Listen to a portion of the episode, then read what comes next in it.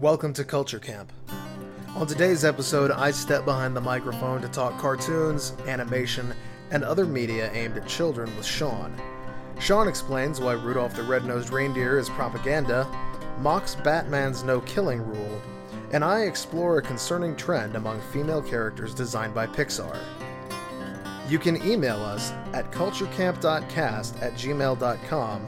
That's kulturekamp.cast@gmail.com to send comments, questions, or topic ideas. Remember to follow us on Spotify, Apple Podcasts, and Google Podcasts, as well as on Twitter, @CultureKampCast, and on Minds.com, @CultureKamp.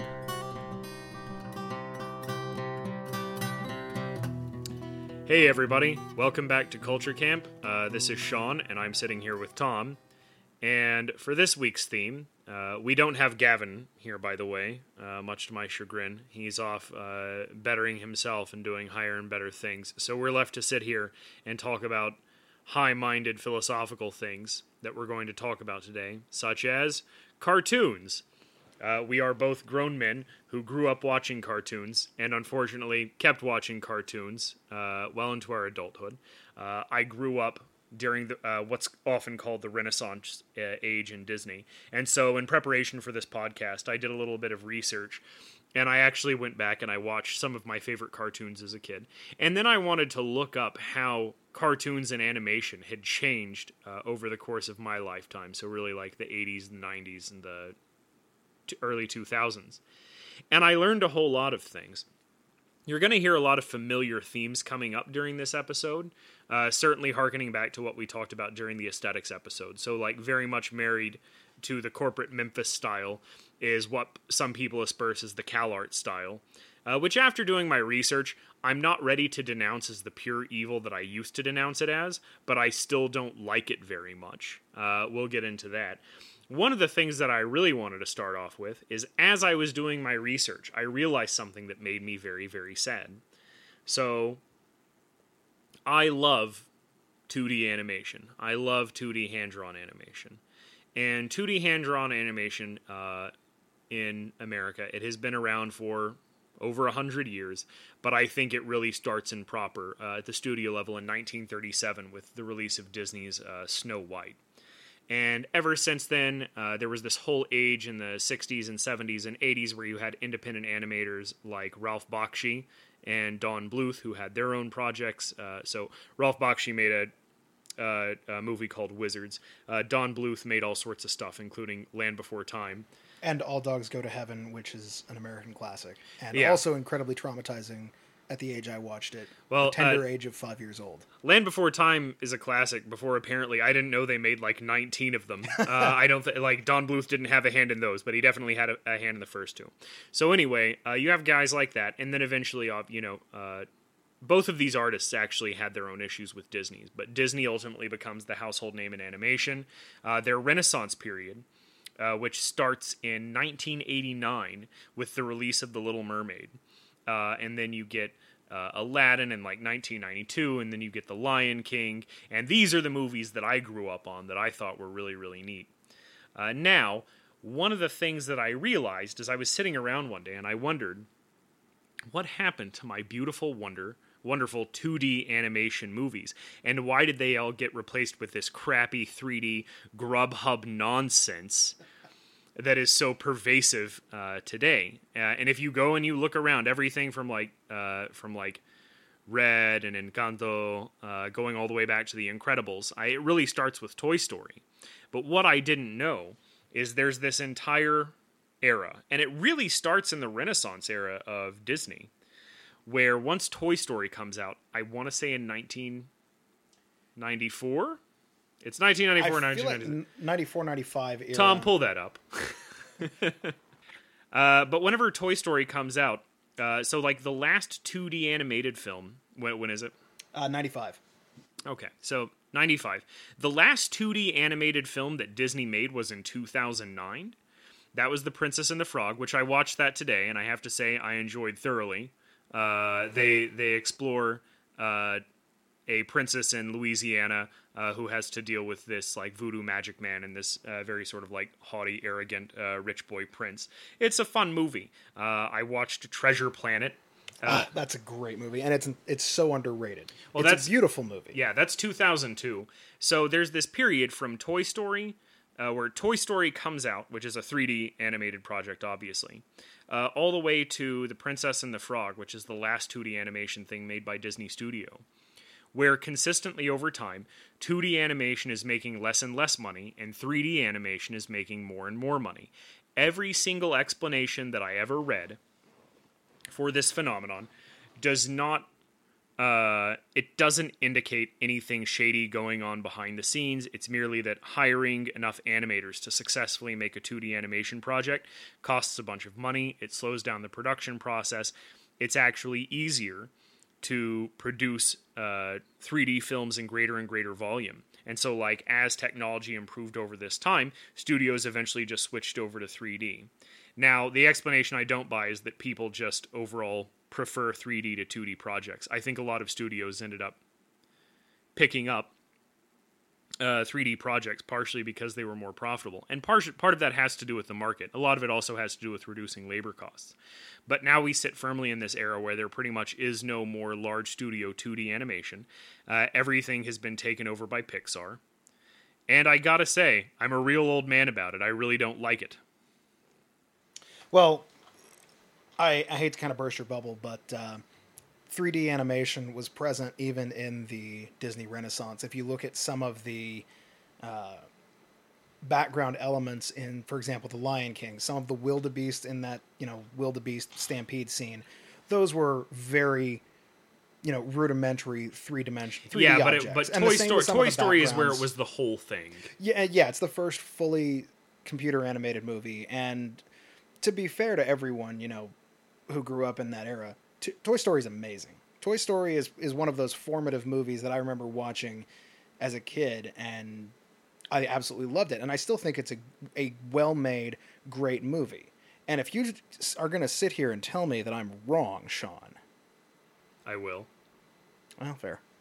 No, that's a lie. I can't be that contrarian. I really enjoyed Toy Story. Here's the thing, though, is that everything is fine in small doses, and I feel like 3D animation has done what CalArts style has done with 2D animation, because there still is 2D animation, but it's not coming out of Disney. It's coming from smaller studios that produce things like Adventure Time and like Steven Universe and stuff like that, because this is not a visual medium and you guys don't have anything to look at. Go look up Adventure Time or Steven Universe or Gumball or Gravity Falls or anything like that. CalArts is sort of this style where everybody has like stupid bean-shaped heads with exaggerated smiles and weird eyes. And bendy limbs. And it's all kind of looks like it could kind of be in the same space. I mean, there's certain aesthetic differences, but everything looks like it could possibly fit in a cohesive universe. It's goofy. It's easily reproducible. The colors are very like lurid. They're also a lot of like very solid colors. It's you usually don't get a very complex color palette. It's newspaper comics in an animated form. Actually, yeah, I think that's a good description of it. And you know what?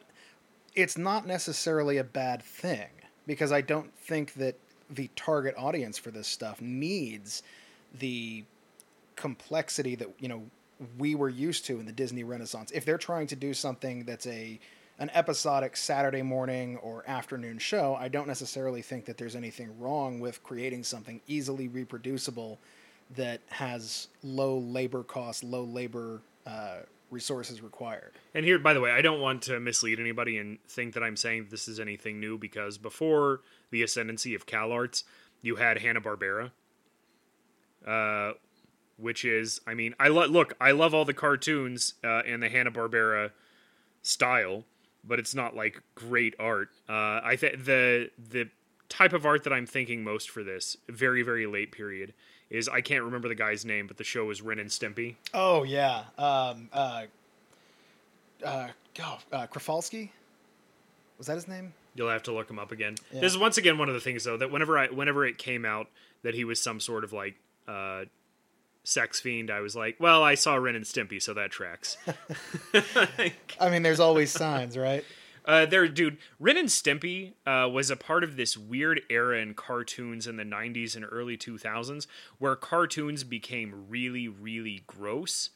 Like, between that and, like, Rocco's Modern Life had, like, a lot of, like, snot and butt motifs. There was stuff like Earthworm Jim. Cow and Chicken. Cow and Chicken. Cow and Chicken... See, I grew up with, Nickelodeon and Cartoon Network, and it was Cow and Chicken, Powerpuff Girls, and, Edd n Eddy. And Edd n Eddy was kind of the one that did it for me, because, like, okay, you have these giant head-sized gumballs, and they're coming out looking nasty, and they've got all this lint and stuff on them. And it was that gross-out humor that was... kind of the thing in the late 90s, early 2000s for cartoons. That was due very much to like Nickelodeon, because Nickelodeon back in the 90s was like the flagship of kids entertainment.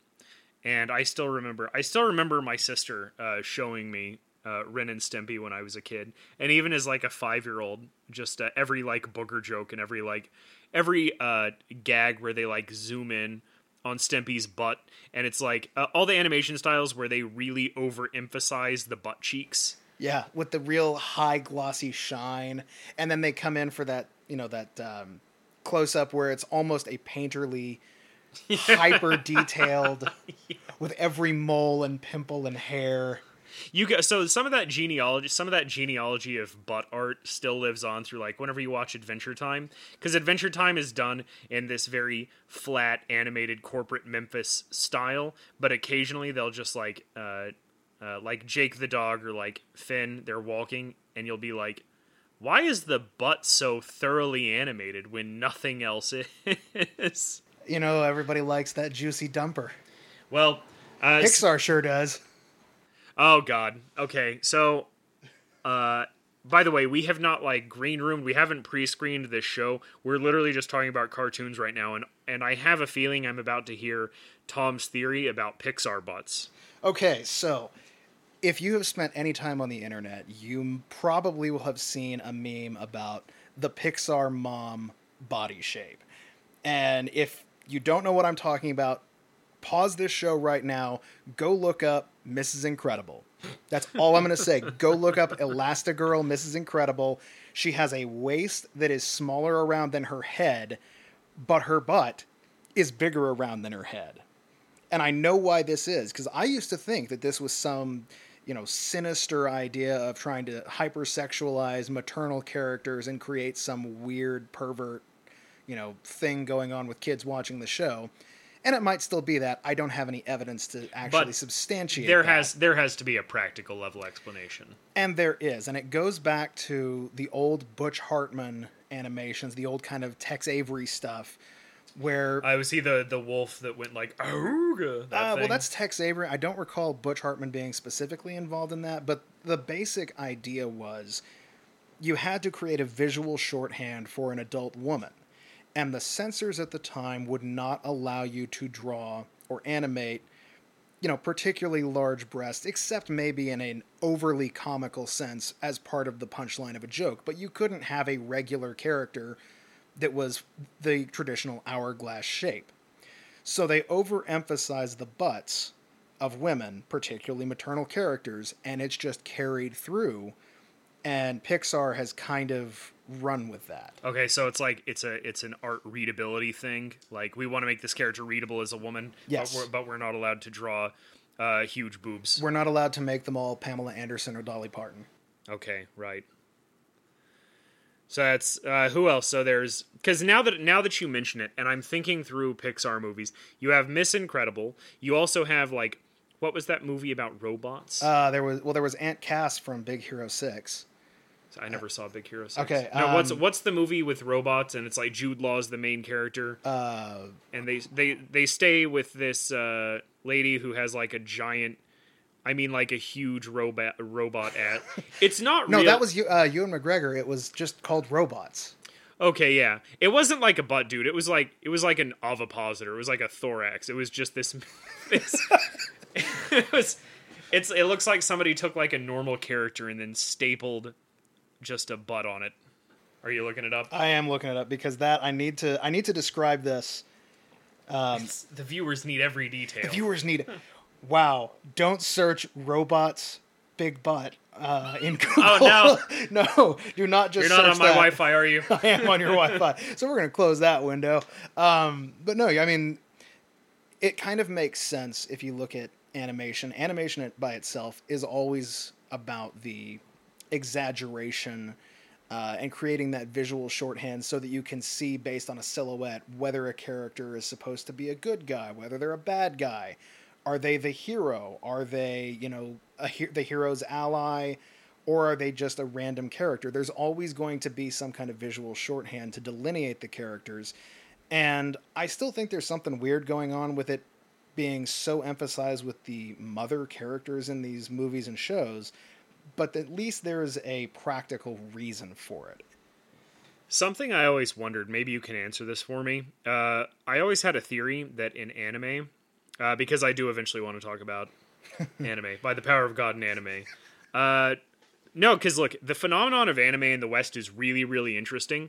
And I've now spent quite a bit of time reading about it because I'm so fascinated by it. Because whenever I was a kid, in middle school and high school, anime was weird. I still remember staying up late at night and seeing these. It was whenever the movie Akira, which is an incredibly violent anime. Whenever Akira came to America, it wasn't even called anime. It was called Japanimation. And like some of the scenes from it were so violent, I mean, for that time. They had to portray it on like late night TV. So like past 11, past midnight. And, you know, my parents would go to sleep and I snuck into the back room and I'd turn on the TV and they're just like, Japanimation, Akira, he kills people. It's like, and it was actually some like decently disturbing scenes on there. But anyway, so as I'm like watching anime, one of the things I always wondered is so like anime has all these wild hair colors. And the only reason that I could ever come up with why anime developed all its wild hair colors and styles is because as somebody who draws, I mean, I attempt to draw. I especially love doing human portraits and human figure drawing. It's incredibly difficult to get a broad range of facial detail within anime, and so I always just assumed the way that's easiest to differentiate the characters other than in their dress is in their hair color and hairstyle. Yeah, that's kind of always been my assumption because, you know, you're having to animate a lot of stuff quickly, typically with oh yeah, because Japan still has a hand drawn. And industry and really with fast production. I mean, Asian animation studios in general still do hand-drawn 2D animation. I mean,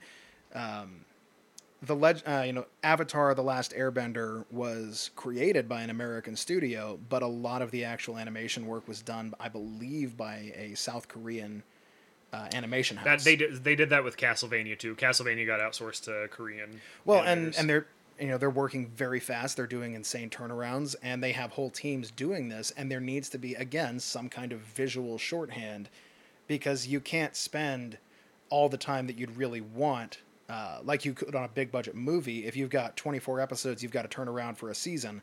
You can't spend all the time creating a unique looking character with all of this detail when you can just delineate them basically using a color palette.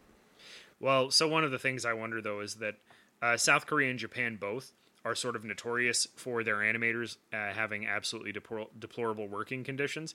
And is there something behind the Disney migration away from... Okay, look, because Disney immigrated away from the hand-drawn art style, I highly doubt it because they were overly concerned about their workers' health. But they were concerned about how much they would have to pay their workers versus the volume they could put out.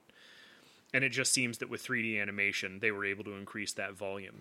Well, yeah. I mean, if you can, with 3D animation, you can design a character, give them all the different details you want, create them, you know, with a visually recognizable aesthetic.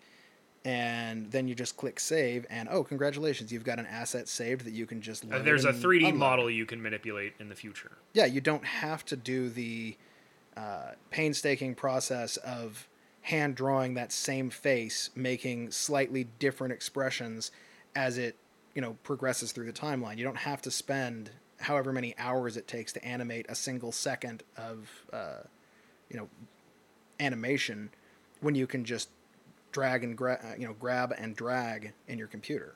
Right. I think, though, maybe this is a really big claim, and I'm probably going to say it, and I'm going to feel stupid for saying it afterward. Oh, I do that all the time, don't worry. But I feel like, it's kind of like everybody was really, really impressed with the movie Mad Max, the latest Mad Max movie, something of Fury Road, yeah. Mad Max Fury Road. And one of the big selling points on Mad Max Fury Road, I saw it in theaters twice because it was an incredible movie. It was nothing but practical effects. There was very little CGI in that movie. And as you watched the movie, there was something different about like the car chases and the car crashes. And I didn't know what it was until I heard that the director really, really emphasized doing practical effects. I think there is a care within hand-drawn animation, much like in practical effects, that you may not be able to like readily point out and assess what it is you like about it, but I just prefer hand-drawn animation. And once again, to go back to the meme of GitHub, as we talked about in the Beauty, Art, and Aesthetics episode when I was railing on about corporate Memphis, GitHub-style 3D animation is uncanny, it's creepy, it's mandatory fun. I can almost tell that there's like no love put into it. I've always just preferred 2D-style animation, and that's not... If anybody out there is a 3D animator, you know, I'm sure there are good 3D properties with all sorts of love put into them, but stylistically, I just prefer one thing over another. Well, to go to Mad Max, there's more CG in that than you probably realize.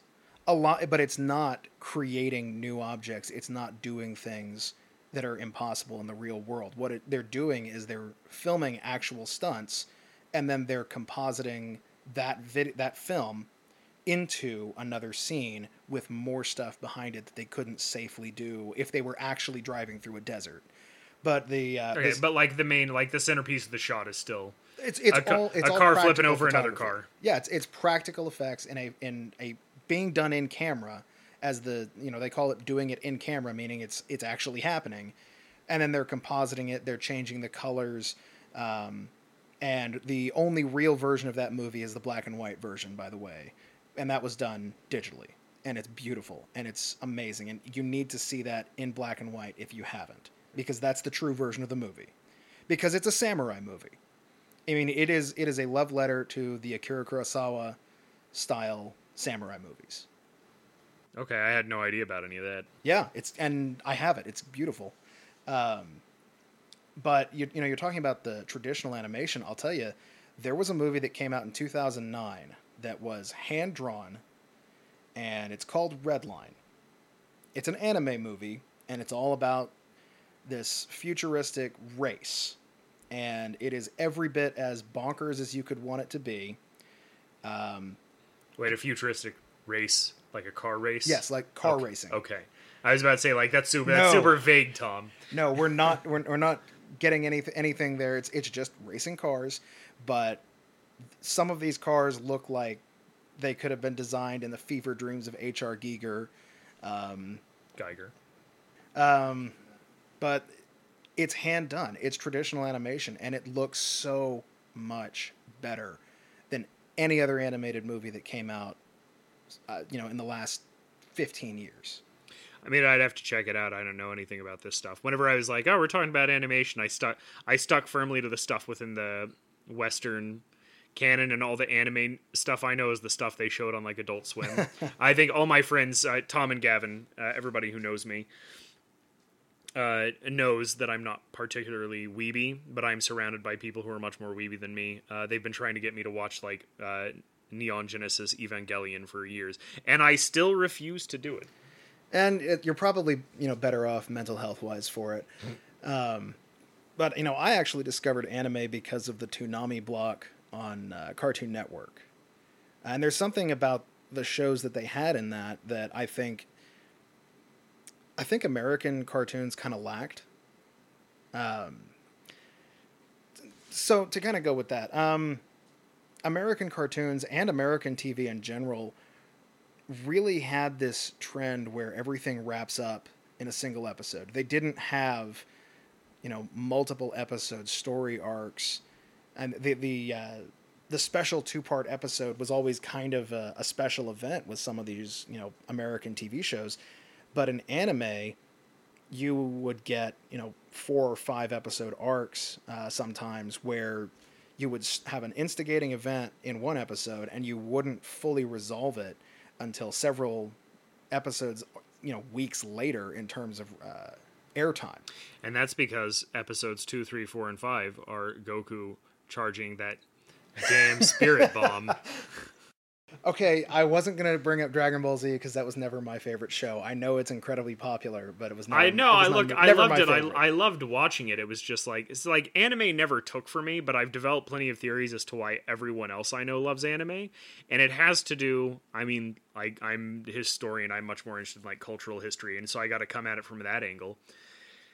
And it seems very obvious to me that Japan, because I've actually like been to Japan, several times. You're more of a weeb than I am. Dude, it was the military, all right? So whenever I was in Japan, the first thing that that becomes very obvious to you being in Japan is that it's a different culture with a whole different set of taboos. And I think one of the reasons why you get this phenomenon of just like anime love in America is because the Western creative tradition, first of all, due to several like top-down pressures, the fact that like a handful of studios actually own most of the creative properties, there really is a terrible stagnancy in Western storytelling. Look no further than the Marvel Universe. No, I'm never going to take that back. It's all like almost all like Western popular storytelling is just I agree 100% with what's his name, the guy who directed Goodfellas. Martin Scorsese, there we go. So anyway, yeah, Tom's sneering here. Everybody can sneer in my presence when I tell them how much Marvel sucks. So anyways, one of the reasons why I think anime got so popular is because Japanese culture can run outside of the very, very narrow boundaries that American creative culture has set. And I mean that aesthetically. I mean that politically. I mean, in almost every single way that you can like meaningfully create something. It's like one of the things I say about like the Dark Souls franchise is that like Dark Souls, whenever you look at it, is very like readable as medieval fantasy based on European themes. But if you actually play it, it has quite a few Japanese themes run throughout it. And that's something you really can't do in the Western creative world anymore. It's because we're so familiar with the tropes of like knights and queens and dragons and stuff that if you're going to arrange those things, you can only arrange it in a certain way. And it really takes a Japanese company like From Software to come in and arrange it in a new way that makes it interesting. Now, to carry that over to anime, what I've noticed, if somebody is, somebody should draw a graph of this. If you are politically extreme enough, you are going to have an anime profile pic. And I mean this for both the far left and the far right. Now, this is all anecdotal, but you can go look it up yourself. And I imagine at least some of you out there are nodding because you'll notice the people with the most insane political opinions always have some kind of anime avatar. And I think it has to do with precisely this boundary phenomenon I'm talking about. Because what happens is, like, first of all, Japan is way more comfortable with, like, I don't want to say, like, sexual looseness, but in some ways it's a much more sexually liberal place than the United States. Pop culture-wise, not necessarily in, like, Japanese mainstream culture. But, like, they've had animes around forever that deal very openly with stuff like transgenderism, right? And there are people on the left who sort of glom onto that. And then Japan is also a lot more okay with what would be like narrowly defined as like racism and particularism within American culture. And there are plenty of like Japanese mangas out there that are widely read, like Terraform Mars, which have like obvious racial undertones. And like nobody in Japan is like screaming for these things to be taken down. They're just consumed and that's what they are. And I really think that the most extreme ends of the political spectrum in the West can find some sort of play within Japanese forms of media. And it's because of how immensely constricted Western media is. I would absolutely challenge anyone to go on Twitter and do some kind of survey of all the anime profile pics, all the anime cat boys out there who are posting extreme communist cringe, but are also posting the extreme super far right stuff that would make, you know, Hans Herman Hoppe blush. Dude, there are furry Nazis out there. Oh, yeah. I didn't believe it. Now I'm going to say this. In my experience, almost 100% of like the anime furry avatar types are like viciously communist. But there is definitely a rightist community out there of pink hairs. Oh, yeah. No, I mean, and, you know, to get to that, going back to the Toonami thing, the show that I really gravitated towards when that first came out in American TV was actually Gundam Wing. And I watched that too. And originally it's because, oh, they have giant robots. They're fighting with giant robots and there's explosions and there's a pretty girl. Except that was very little of the actual show. If you don't know what it is, it's a 52-episode show that's mostly about the political intrigue between space colonies, Earth, and pacifism, and all kinds of intrigue. Tom, it's about angsty teenagers sitting in their Gundams, monologuing about their teenage-ass despair. I remember watching Gundam Wing as a kid, and I was just like, half the show is just Hiro, I think.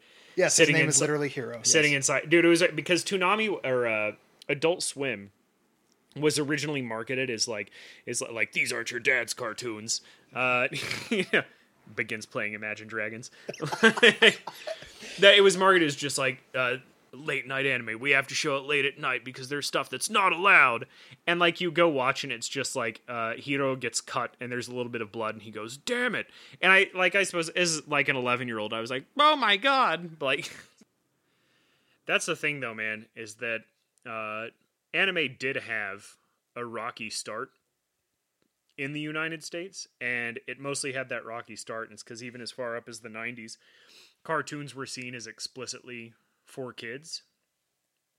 And so it was scandalous during that time to have something where it's like you have like Hiro getting cut and actually showing blood, or to like you're showing actual teenage angst, right? This isn't like Teenage Mutant Ninja Turtles where they're like, oh, where's the pizza, cowabunga, dude. I mean, like, I meme on Gundam Wing, but these are people having like actual really terrible adult problems. And so there was this transition that I think Gundam Wing and stuff like it sat clearly in the middle in the West of this view from cartoons as explicitly for kids to being a possible medium for adult entertainment. And I mean entertainment for adults. I don't mean pornography. No, that's just regular anime. It's just regular anime. True. The best examples I can think. So if you look up the top Nielsen rated shows today, what's going to pop up is Rick and Morty, which is definitely entertainment for adults. That's definitely not a kid's show. And it's a lot of fun. I love Rick and Morty. Some people crap on it. I admit some of the fan base can be pretty annoying. Cue that meme from Reddit. You have to have a high IQ to understand Rick and Morty. I don't think that's true. But Rick and Morty is a lot of fun, and I really enjoy it. And I think...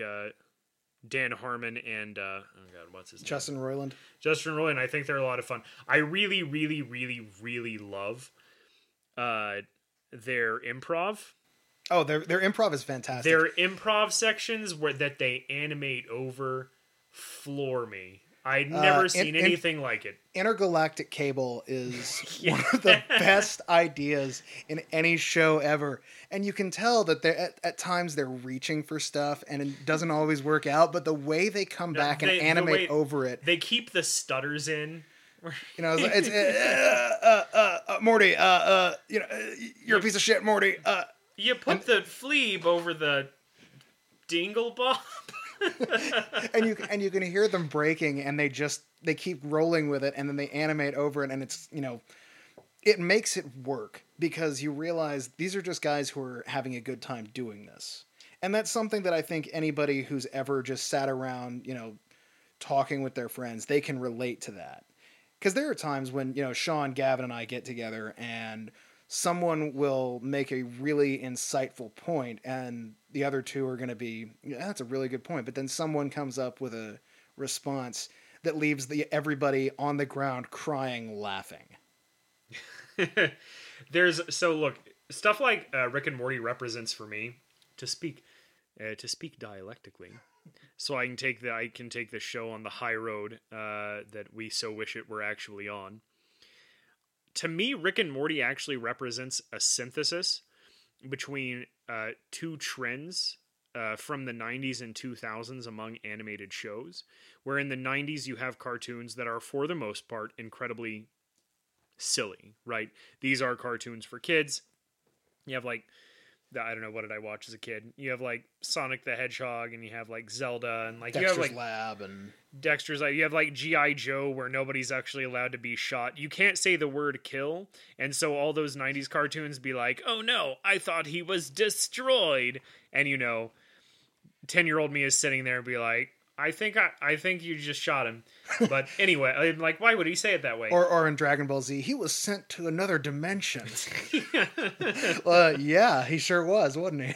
But no, so it's like you get these very, very silly cartoons. And then throughout the 90s, and there's some great commentaries on this, most of all by authors by like David Foster Wallace, who talk about how the 90s sees the peak of irony and postmodern self-referentiality within pop culture. And you really saw that in cartoons that I grew up with stuff like Daria, where it's like the main characters, the protagonists of shows like Daria are these people who, they're not popular, they're not the heroes, they're not the Chads, they're like disaffected misfits doing sort of like a bland, angry commentary in a monotone voice about how everybody around them is stupid and a disappointment.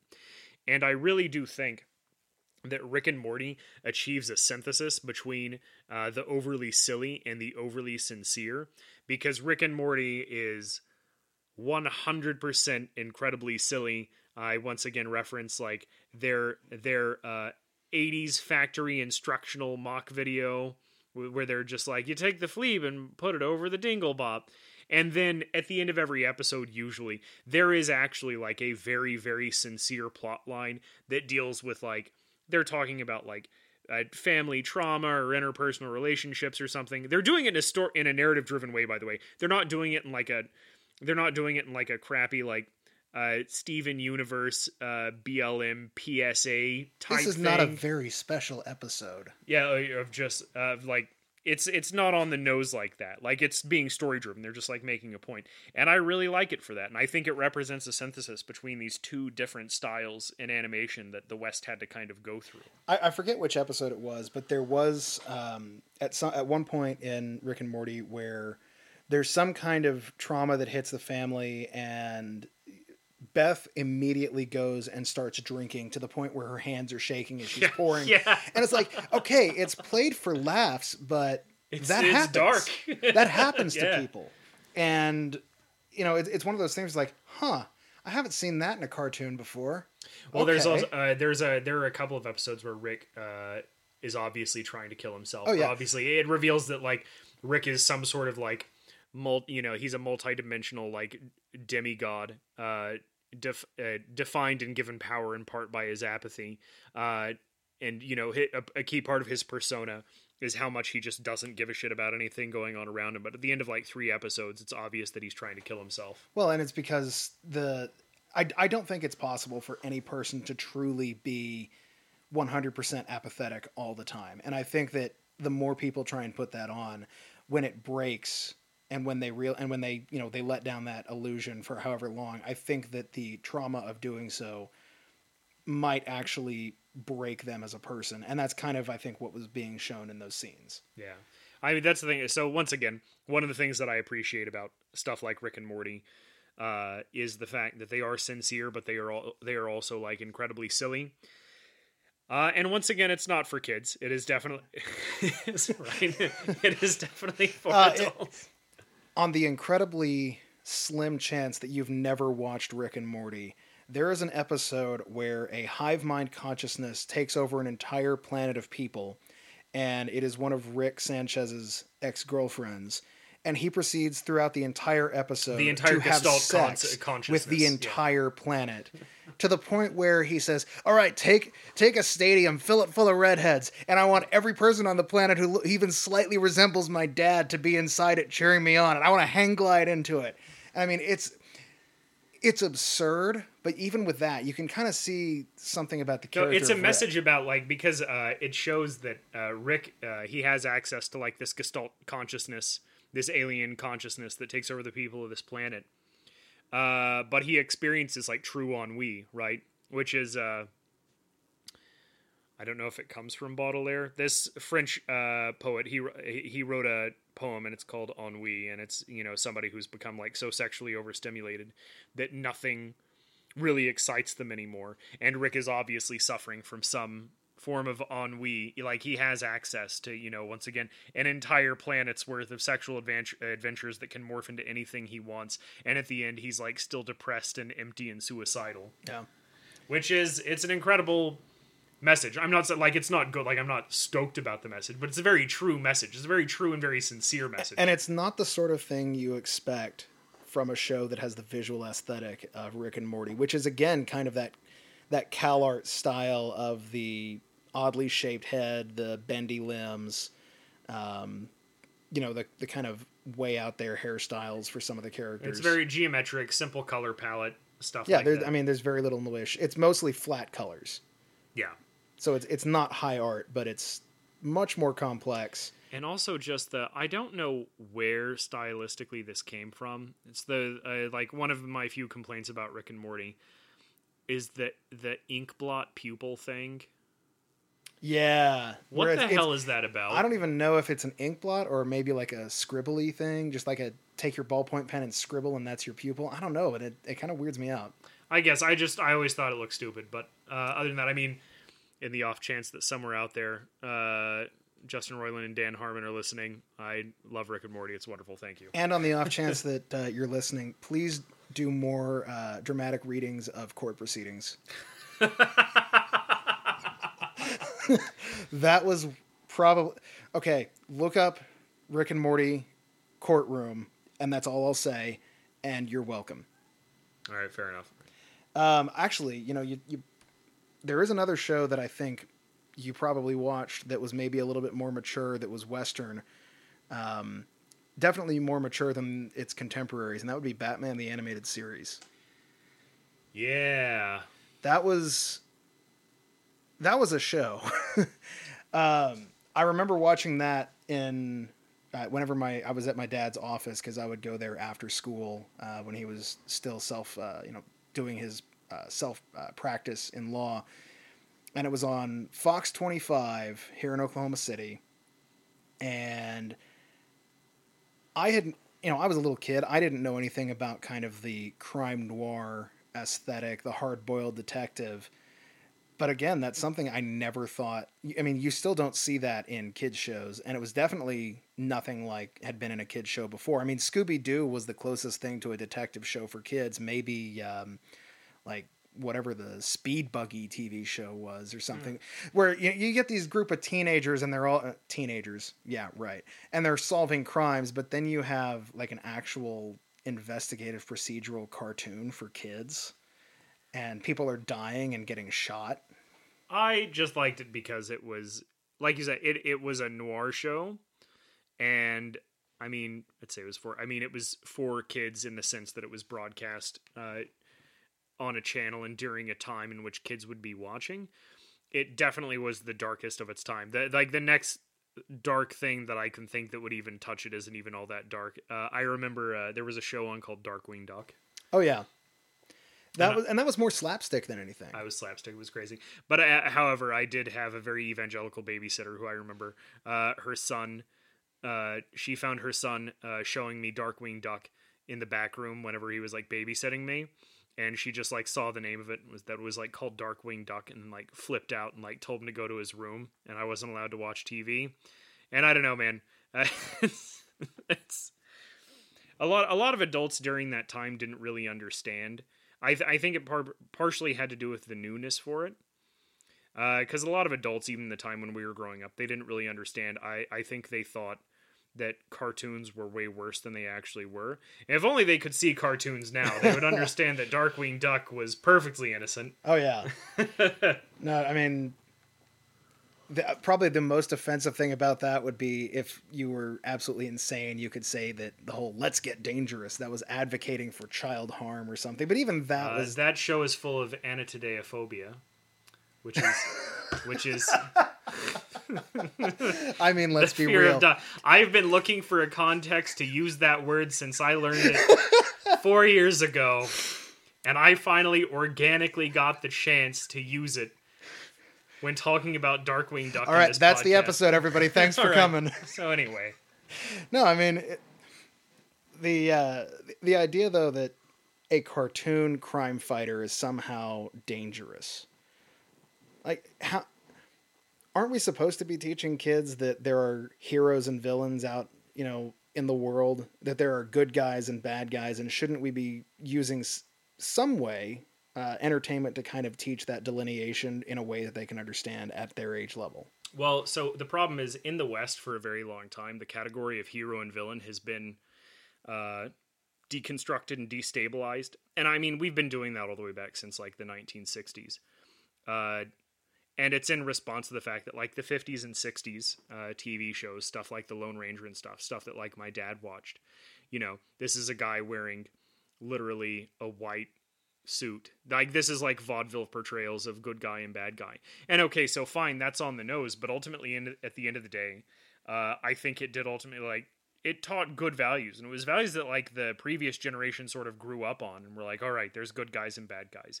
And what happened after the 1960s, after the civil rights movement, after the women's movement makes a bunch of advances and enters women into the workplace in the 70s, in the entertainment industry, you start to see it becomes more popular to deconstruct older narratives, because they're seen as pylons for all these like oppressive institutions that hover above everyone else. And so what happens, you get a lot of these reversals, right? There's a whole lot of, there are no more clear villains. You get, you know, after Vietnam, I don't remember where I read this. This is not my take, but I read this somewhere that you see the explosion of comic book anti-heroes in the wake of Vietnam.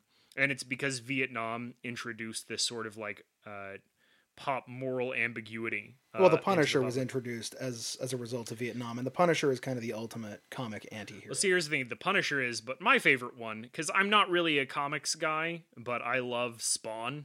Oh, yeah. Spawn's definitely an anti-hero in that vein.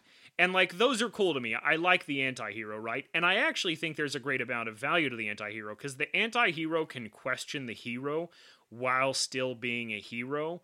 That's very different from the deconstructed hero who merely appears to be a hero, but is actually like a giant jerk. I don't know, think like Gaston or something. Yeah. Or you get the reconstructed or rehabilitated villain, where in pop culture, all over the pop culture landscape, you have this entire genre where every single villain has to have some sympathetic background that made them the way they are. So they remake like Cruella de Vil. Yeah. You know, her name is a portmanteau for Cruel Devil, but let's make her sympathetic. There's what was the movie? Maleficent. Yeah, there was Maleficent, and then there was a sequel. And you take this literal devil figure, this sorceress who kidnaps children and becomes a dragon.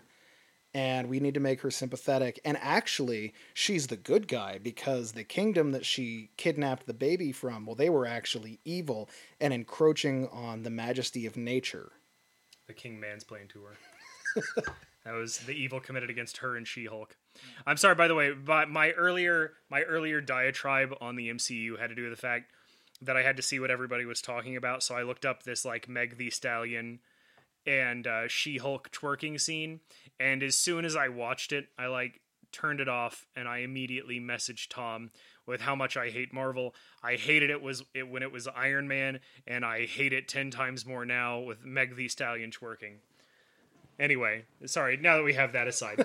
So you have this entire genre of like sympathetic villains, like, you know, my nephews like that, like Despicable Me. Oh yeah. This whole idea that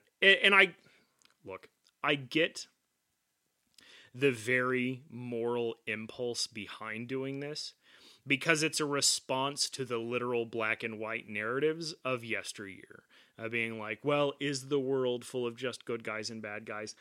look, man, I'm a historian. I'm well aware of the fact that human history is filled with all of the ambiguities that humans themselves are filled with. There is some value to be had in very clear-cut stories, though. Maybe it's not the best way to portray the world, but, like, as humans anyway, we will always end up producing simplified pictures to entertain ourselves. And I do think that's, like, a good way to transmit values. We've been doing it since the beginning of time. The Greeks taught their children Herodotus to inculcate them with values. It was taught in school, so people knew this is what good Greek values are, this is what a man should be, this is how he should view, like, heroics, this is how he should view relationships with, like, foreigners or himself or whatever. And whether you agree or disagree with those values, there is very much this conscious idea that stories are tools for educating children. We kind of pretend that they're not today, but we all kind of know that they still are. And well, yeah. I don't know if, like, villain ambiguity is always the best way to educate children. Well, the other problem with that, and I think I think you can see that in modern politics and in modern criminal justice. If you look, there's been some big name, you know, big stories in the news lately of, you know, these big cities where you have DAs and prosecutors who, for whatever reason, are not prosecuting, not charging, they're not locking up people who are active harms to society. You can barely go a week without seeing another story of some guy who has 40 plus arrests assaulting somebody and either getting killed in self-defense or murdering somebody. And it comes out, oh yeah, he's been charged for assault 30 times. He's been arrested 40 times. He just got out of prison. He was let out because of cashless bail. And all this other stuff. And this actually brings up a special appearance by someone we mentioned in a previous episode. The hopefully soon former DA of, I believe, San Francisco, Chesa Boudin, the son of the Boudins who were implicated and convicted in the Brinks armored car robbery that we talked about in our, when, you know, the episode we discussed when leftists were bombing America. And I'm going to have a spicy take here, and this might be a little bit too hot for some people, but maybe we shouldn't be electing the sons of convicted murderers and terrorists as part of our criminal justice system. My God, Tom, shut it off, shut it off, shut it off, shut it all off. Look, here's the thing. Something that I've always wondered is that you have a generation that's been raised on this almost pathological altruism that gets presented in our cartoons, where every single person who does bad things has to have an understandable narrative. The reason they do bad things is almost always external to them, and if just these things hadn't happened to them, they would be a different person. And maybe that's true, but it also, like, I think one of the things it does, instead of going through, like, a big labyrinthian explanation, I think this is where, like, the popularity of safe injection sites comes from. No, I'm dead serious. Because it comes from this ethos that all problems that have to do with, like, with human action can be solved through empathy. And empathy politics is actually really dangerous. One of the reasons it's really dangerous is because it sounds really, really nice. But there's actually an incredible arrogance hiding within empathy politics. Because the whole idea is that if only you could understand. Like, it betrays this idea that everybody is all fundamentally the same. And that if we could all just sort of step into each other's shoes temporarily, we would act and think the same, because we're all ultimately sort of interchangeable. And the implication hidden within it is also that if you could just switch shoes with me, you would probably be doing the same things I'm doing, right? I'll disagree. I don't think I would be chopping people up and stuffing them in suitcases. Well, yeah, I'm not saying that. I'm saying that the system of thought, the implication within the system of thought is that because all human beings are sort of interchangeable, like if you had grown up being abused like a serial killer or something, then maybe you would have turned out to be a serial killer too. Maybe that's true, but what the problem is what those empathy politics ultimately do is they really, really incentivize this, like, pathological altruistic thinking, where somebody commits something bad, and instead of taking like a retributive stance where we're just like, all right, you've made society suffer, therefore we're going to make you suffer in equal volume and measure to the way you've made society suffer, it's you've done something bad and we want to rehabilitate you. And so we're going to approach this with absolute understanding. I'm sure in some cases that can work, but I think in other cases it becomes indulgence. And I really do think the fact that you have this incredible spike in drug-related deaths around safe injection sites really attest to this idea that an overly empathetic approach can slide very easily into indulgence. And I think it very, very much has to do with some of the attitudes we've been talking about in these cartoons. Yeah. And that kind of was, I didn't maybe necessarily articulate it well. That's kind of what I was talking about with like Chesapeake and these other DAs, where you can't necessarily rehabilitate if there isn't a process for doing so. If all you're doing is taking someone down to the police station, filling out a couple of forms, and then letting them go, that's not rehabilitative. I want to believe that there are people who can be rehabilitated away from criminal behavior. I want to believe that, you know, the guy who got into a street fight is not actually going to be a violent person all of his life. I want to believe that just because my religion tells me that, you know, everybody can be redeemed. But you can't do that without some kind of redemptive process. And I don't have and you know, we're talking about these villains in cartoons and movies and media who get redeemed by, you know, a stern talking to from the hero, or, you know, a convincing monologue by Picard. Okay. Let's talk about VeggieTales for leftists while we're at this. Yeah.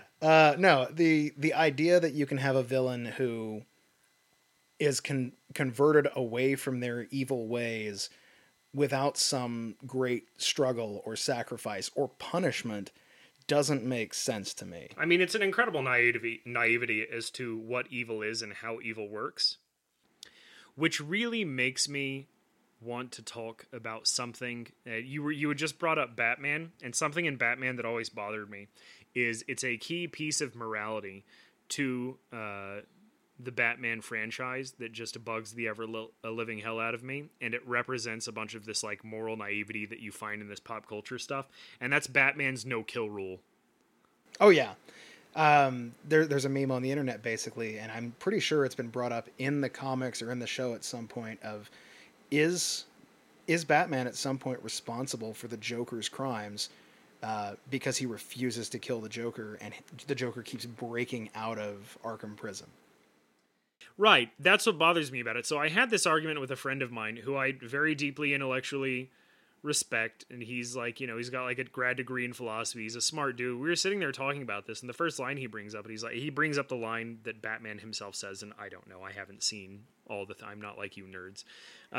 You know, I watched the animated series and I watched the Christopher Nolan movies. And then I just watched the recent one with Robert Pattinson.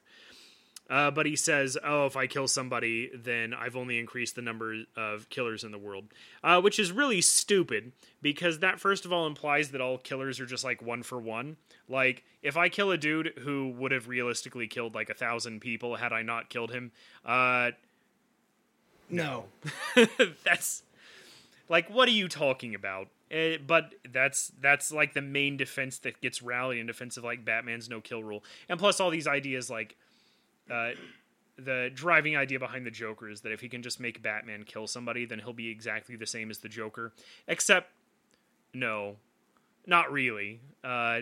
If Batman can practice the sort of discipline and moderation, because like all killing isn't the same, right? Because I understand the really hyper moralizing sentiment behind it, where it's just like, oh, well, if you start killing, then you've appointed yourself like judge, jury, and executioner. He already has. And that's the thing is I'm like, well, he's already appointed himself by being a vigilante as the dude who at the very least beats the hell out of dudes and turns them over to a justice system, which depending on which universe you're in is arguably worse. So well, I don't know how great of a dude you are. If you've ever played the Arkham games, it's not just that he's beating the hell out of him. He's rupturing lungs and breaking legs. Dude, and he's like, as long as they don't die within 5 minutes of him touching him, he's dude, it's like the no death runs, the Dark Souls no death runs. yeah, on YouTube, like, no deaths, no kills, didn't kill him. No, I mean, it's... The whole no-killing rule thing is childish at best when you look at what the character is supposedly fighting against. Yes, you have street-level criminals, you have organized crime, but then you get into some of the weird stuff, like the actual League of Shadows and Ra's al Ghul from the comics and from the animated series, where he's not just some, you know, religious zealot trying to institute a more traditional order and bring people away and bring societies away from decadence. No, he's an actual... Is Ra's al Ghul based? You know, maybe. Oh my god! Oh, no, no, I'm a horrible person. In the comics and in the animated series, he was more of some sort of immortal or semi-immortal creature from beyond time that wanted to return to power. I thought he just had a bathtub or something that made him kind of... Yeah, I'm sounding like such a boomer right now. I mean, I'm not an expert by any stretch. No, he had some cave. Yeah, there was some, like, resurrection. No, I think they called it the Lazarus Pit or something because they were going for max symbolism. That's bit on the nose. No, so here's the thing is, like, I really like Batman. No-kill rule bothers me. Also, look, not that a cartoon should have fully realistic portrayals of violence, but anybody who thinks that that would be even, like, remotely possible in real life, if... You get in enough, like, hand-to-hand fist fights where people are, like, using, like, lead pipes and stuff. That no-kill rule is going to go out the window real fast. Somebody's dying, and if you're the one with the no-kill rule, that's probably going to be you. So I mentioned The Punisher earlier. There is a... You know, The Punisher was created by Marvel, but there was another company that did a run with the character, and it was the Max series, Punisher Max. And it took the character in... not just a more realistic depiction of, you know, death and violence, but it hyper exaggerated it to the point where the character was not just a PTSD Vietnam vet, but he became kind of the embodiment of vengeance on Earth. And it's exactly as insane as you would think, because he's getting shot to hell. All the victims are getting shot to hell. He's lighting, you know, up. If you've ever seen the movie Punisher Warzone, I believe it was, where he sets up this kill zone outside of a mob dinner and just absolutely massacres an entire house full of organized crime guys. They do even more of that in the comic series, and that's just how it starts. And that is far more realistic and makes more sense in a terrible kind of way than Batman's no-killing rule. I mean, I think The Punisher was always supposed to be the more realistic portrayal of what vigilantism would look like. Because obviously, I mean, you have, like, Batman, which is fantastical, and then you have Spawn, which is, by definition, fantasy. But they all sit within, like, this anti-hero vigilante genre, which is really cool. Which is, you know, I was an angsty teen. I enjoyed. Dude, as a side note, this reminds me, and it's not particularly related to any theme we're talking about, there was this weird period in the 90s with a bunch of, how shall I say, ambitious crossovers, where it's like Dark Horse Comics had, like, Batman versus Aliens. Oh, yes. And, like, Spawn versus Predator. Wild, wild stuff. I mean, they were fever dreams. I know. I have a giant box that... Now, one of the best comics that ever came out, by the way, was the Aliens Omnibus. And this, like, it still rode on the canon of the movie Alien and Aliens. And it was before, like, everything got all screwed up with, like, I don't know, like, Alien 3 and Alien Resurrection. We don't talk about those movies. Joss Whedon being Joss Whedon and, like, Prometheus and all that crap. These were, like, comic books based on that. I think they're probably some of the darkest comics I have. I still have a box with all that stuff around here. I have a bunch of, like, it's full of, like, Aliens, Batman, Warhammer, of course it's full of Warhammer Fantasy and 40K. Because I'm a big boy. I'm a grown man. I like my comics with violence and blood. A man of culture, I see. Yeah. No, actually, the very first comic book I ever read, that I remember reading, was The Death of Superman. And it was pretty violent for, you know, when I was reading it, and I was like 7 years old. and all the, multiple characters are getting, you know, broken in half, and Superman himself is covered in blood at one point, and then towards the end, spoiler alert, Superman is killed. Dude, here's the thing, by the way. If we want to lose listeners, this is how we do it. So, I don't know if anybody knows yet, but I'm absolutely, like, I just despise superhero stuff, except for, like, a sparse few things like Batman. Superman is a horrible superhero, and it's because Superman is a Gary Sue. Yes. And I don't like, and here's the thing, in any fiction, I don't like OP characters. I don't like Superman, he's a Gary Sue. I don't like the elves in Peter Jackson's portrayal of Lord of the Rings, because they're also like... They work best as an outside force of nature that you don't really understand. They're all like super OP chads, and it, to the point where it's kind of nonsensical. Like they've all been alive for like thousands of years, and every arrow shot is perfect, and it's like... Except for the ones that really matter in the Battle of Helm's Deep, when you can't take down the one guy carrying the torch into the giant chamber, into the giant bomb that they planted underneath the wall. Every arrow shot is perfect except for those. Dude, no, I just love that scene where they're sitting on the wall of Helm's Deep, and I think when the elf commander from like the Wood Elf realm like came to like help them or whatever, and as the orcs are marching, he's just like, orc armor is vulnerable at the neck and under the arms. And I expected the guy to be like, oh, you mean like all pieces of armor ever? Thanks, guy. Shut up. Get back in line. Yeah. To bring this back around to animation. Yeah. Because we kind of got off topic. We had some fun, though. To bring this back around to animation, one show that I think... you might disagree with me on, but that I absolutely loved. Feel free. Futurama. Yeah. I still think that's one of the best shows of all time. Totally for the opposite reasons that people would like The Simpsons, even though it's by the same creator and features some of the same gags and ideas. It is definitely Matt Groening. No, look, Futurama's fun. I think probably sometime in my 20s, I went through a big old depression, and I probably binged every single episode of Futurama. And Futurama is sincere.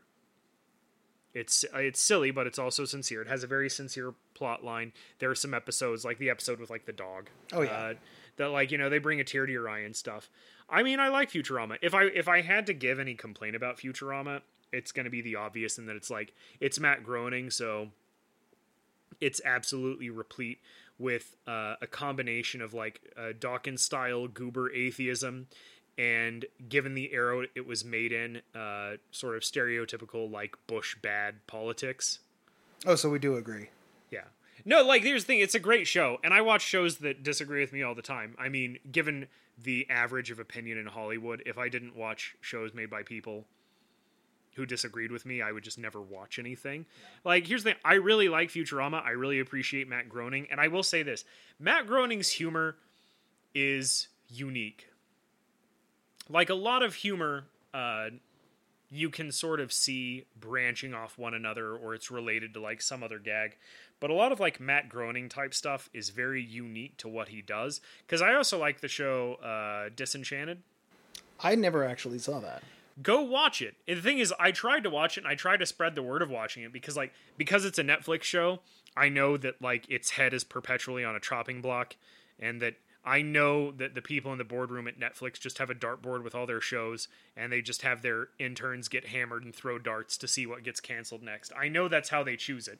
They already canceled Dark Crystal, Age of Resistance, those bastards.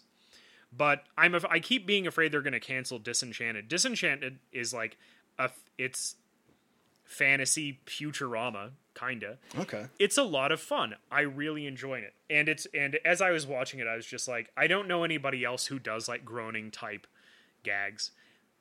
Yeah, I mean it's very unique. I think there are, you know, The Simpsons, Futurama. And now that you've mentioned it, Disenchanted. Go give it a watch. About, as far as that style of comedy, I think that's really about all there is like that. But I have to say, I preferred the Futurama episodes that weren't some kind of messaging or that didn't have some overarching morality tale with them. And my favorite character in the show is Zap Brannigan, because he's just so stupid. He's basically Captain Kirk. Dude, there's something about up to 11. There's something about Giga Chad characters, all from from Gaston and Zap Brannigan all the way back to epic, like the Epic of Gilgamesh. Because like Gilgamesh, how does the Epic of Gilgamesh opens? It's a complaint from the people of Uruk about how Gilgamesh is enslaving all the men to build giant building projects, and he's screwing their wives while they're building all this stuff for him. And he goes around beating people up and bullying them, but also nobody can touch him. He's just this 9 foot tall mad lad Giga Chad who just goes around fucking people up, and that archetype of just the insane Giga Chad that's somehow a hero. Like, still a hero, but not exactly, like, your favorite dude. Because, like, if you look at stuff like Beauty and the Beast, like... Gaston would have been the good guy in any other era. Well, like, Gaston's the bad guy purely through perspective, right? Yeah. Like, if you didn't see... If they didn't make, like, the Beast sympathetic, and they didn't, like, oh, he was once a prince, but he pissed off a witch, and now he's cursed, it would just be about a giant beast kidnapping this dude that Gaston has a crush on. You know, because one of the things they have to emphasize at the beginning of the movie is Gaston being like, a woman reading? Like, they're trying to make him unsympathetic. But, like, what does he do? He does the hero thing, right? He gathers the townsfolk to rescue the damsel in distress. To go on a raid on the castle and get the damsel in distress. And that's a part of sort of, like, this trope of subversion we've been talking about. Yeah.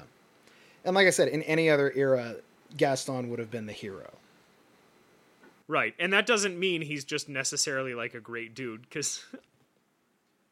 So, is there any kind of, I don't know, morality play that's coming back? Or if you had to look at a morality play of today's media, cartoons, animation, whatever you want to call it, is there anything, I don't know, valuable in it? Well, there's definitely a series of moral prescriptions there. And I think the stories of every single age reflect the morality that people want to consume. You know, I don't know how much of like a feedback loop there is that stories define the morality that people have, or the morality that people have defines the stories that they'll ultimately consume. But I do think, if someone were to ask me about, like, a long-term trend in Western civilization, I have my own... Okay, so you had your own conspiracy about Pixar mom bots. I think a lot of the cultural place that we're sitting in, morally, especially with, we've put a premium on rebellion and, to some extent, like, victim politics. And I trace that all back to 1964... the General Electric holiday hours, Rudolph the Red-Nosed Reindeer, which was this... Hold on, let me go get my my tinfoil hat. You better strap that on. So, in 1964, this claymation cartoon, which I'm sure everybody listening to this has seen, this was like the General Electric Christmas special, and it was just the story of Rudolph the Red-Nosed Reindeer, which was written... in like the 1930s or something. But like now it's like this, it's this seminal, like foundational part of the secular, like Christmas story, right? Everybody knows the story of Rudolph the Red-Nosed Reindeer. Everybody knows the song. It's not a book. It was a song written in like the 30s, but the movie follows the song, and it is about a reindeer named Rudolph, and he has a big red shiny nose, and this marks him out as a freak and an object of ostracism from the other reindeer. And so they exclude him. They bully him. They don't let him play any reindeer games. And then finally, on one foggy Christmas night, Santa realizes that Rudolph's big red shiny nose may be of some use and allows him to pull the sleigh. And sure enough, Santa's able to deliver the gifts to all the kids. And it's because Rudolph lit his way. And so after Rudolph has basically shown that his deformity like gives him like utility, or like all of a sudden he becomes like he has value. He has value, and the reindeer respect him, and like Santa respects him and everything, which is a fine morality tale. Like I see what it's going and what it's trying to say, because ever since 1964, almost like a good chunk of the cartoons that kids consume have been centered around the idea of the misunderstood misfit that ultimately turns out to be more useful or morally superior to everyone else. And I think that very much fits in with the time.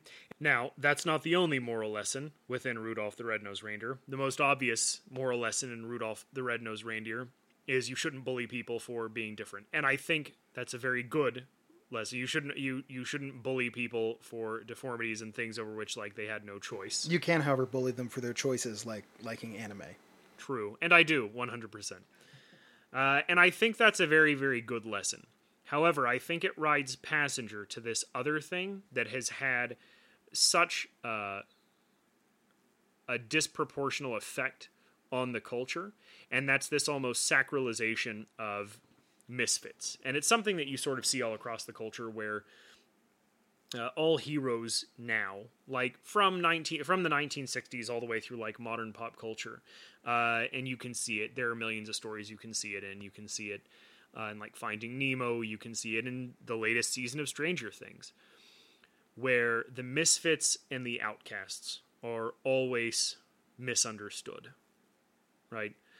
And it's the standard sort of like Chad guys who would have been a hero in any other age, who are actually the real bad guys. These are actually the real human villains. And the misfit is almost always innocent. The misfit is almost always morally superior. And so you have the beginning of the deconstruction of the hero and the rehabilitation of the misfit and the outcast. I really think starting with like Rudolph the Red-Nosed Reindeer in the culture. No, I think you're right. I mean, if you look at, the Star Wars sequels, you have a misfit kind of outcast character in Rey who, without getting into the Mary Sue aspects of her, because that's a whole other thing, but she's an orphan. Are these the Rian Johnson movies? Well, it's Rian Johnson did one of them. I think maybe I watched about 5 minutes of the new Star Wars and I was like, no. But no, I mean, you have a scrap scavenger in Rey. You have an outcast former stormtrooper who escaped. And then you have a hot-headed pilot who pisses people off. And that's your core trio in this new trilogy. And they're all misunderstood. They're all kind of misfits, except they're cool misfits. And they're supposed to be our heroes. Well, that's the thing. That's where whenever you have a tale where misfits are all the heroes, then what you're saying is that the enemy is society, right? Or rather, the enemy is social norms or norms in general. Because the very act of being a misfit, the very act of being both a hero and outcast from society means that society isn't valuing its heroes. That the truly moral people are the people who have been cast out from the city. And wouldn't that mean that there's a transvaluation of values, as you like to say, going on where they're trying to teach the consumers of this media that the only way to be morally superior is to step outside of these norms? I think the transvaluation of values, like in the Nietzschean sense, is preceded by a deconstruction of the previous set of values, and that's a story that holds in academic philosophy all throughout like the 1960s, specifically people like Marcuse, where we can't imagine the perfect world because the society we live in now, we're not even capable of having the thoughts of imagining what the perfect world would be like. So what we have to do is we first have to deconstruct all the morality and tropes and archetypes and things that we love now so that we can reconstruct ourselves into a more perfect world. And I think we're very much in the middle of the deconstruction phase. And that's what postmodernism has done. That's what it's done to storytelling, where we destroy tropes by interrogating them and deconstructing them. And a deconstruction can be nice and innocent. It can even be welcome sometimes, because deconstruction, what if somebody is a tyrant? What if somebody is abusing their power? What if somebody's doing something terrible? You should obviously be deconstructing what they're doing and saying something against it. The problem is that whenever deconstruction escapes its reasonably cordoned off space and becomes something to interrogate every single norm in society, where it ends up as a staple of every single piece of pop culture that is consumed until you end up with a generation of people who are convinced that every single person who does evil things has a good reason for doing it, and that it's not their fault, it's society's fault. There is a direct link between politics and the lessons of things that we consume in our childhood. I think it would be naive to suggest otherwise. So I guess I want to bring this back to the very first episode we ever recorded. We were talking, Abolition of Man, C.S. Lewis. And at one point in the book, he says, you cannot go on seeing through things forever. The whole point of seeing through something is to see something through it. And I think people are too preoccupied trying to take these, timeless stories, the timeless ideas of hero defeats villain, hero gets the girl, hero saves the day, hero saves the village, whatever, you want it to be. And I think people are too preoccupied trying to overcomplicate it and look at the villain as some kind of sympathetic figure, as we've discussed, and say, okay, how can we redeem this character by giving him some kind of trauma or past that expiates everything he's doing? We can redeem him without changing him. I think this overall degradation in quality within media, or at least a degradation in quality that I'll say is partially aesthetic, partially philosophical, and partially moral. I will end with a quote from another author we have covered, who's quite different from C.S. Lewis, and that's Baudrillard. Baudrillard said that art dies not because there's not enough of it, but because there is too much of it.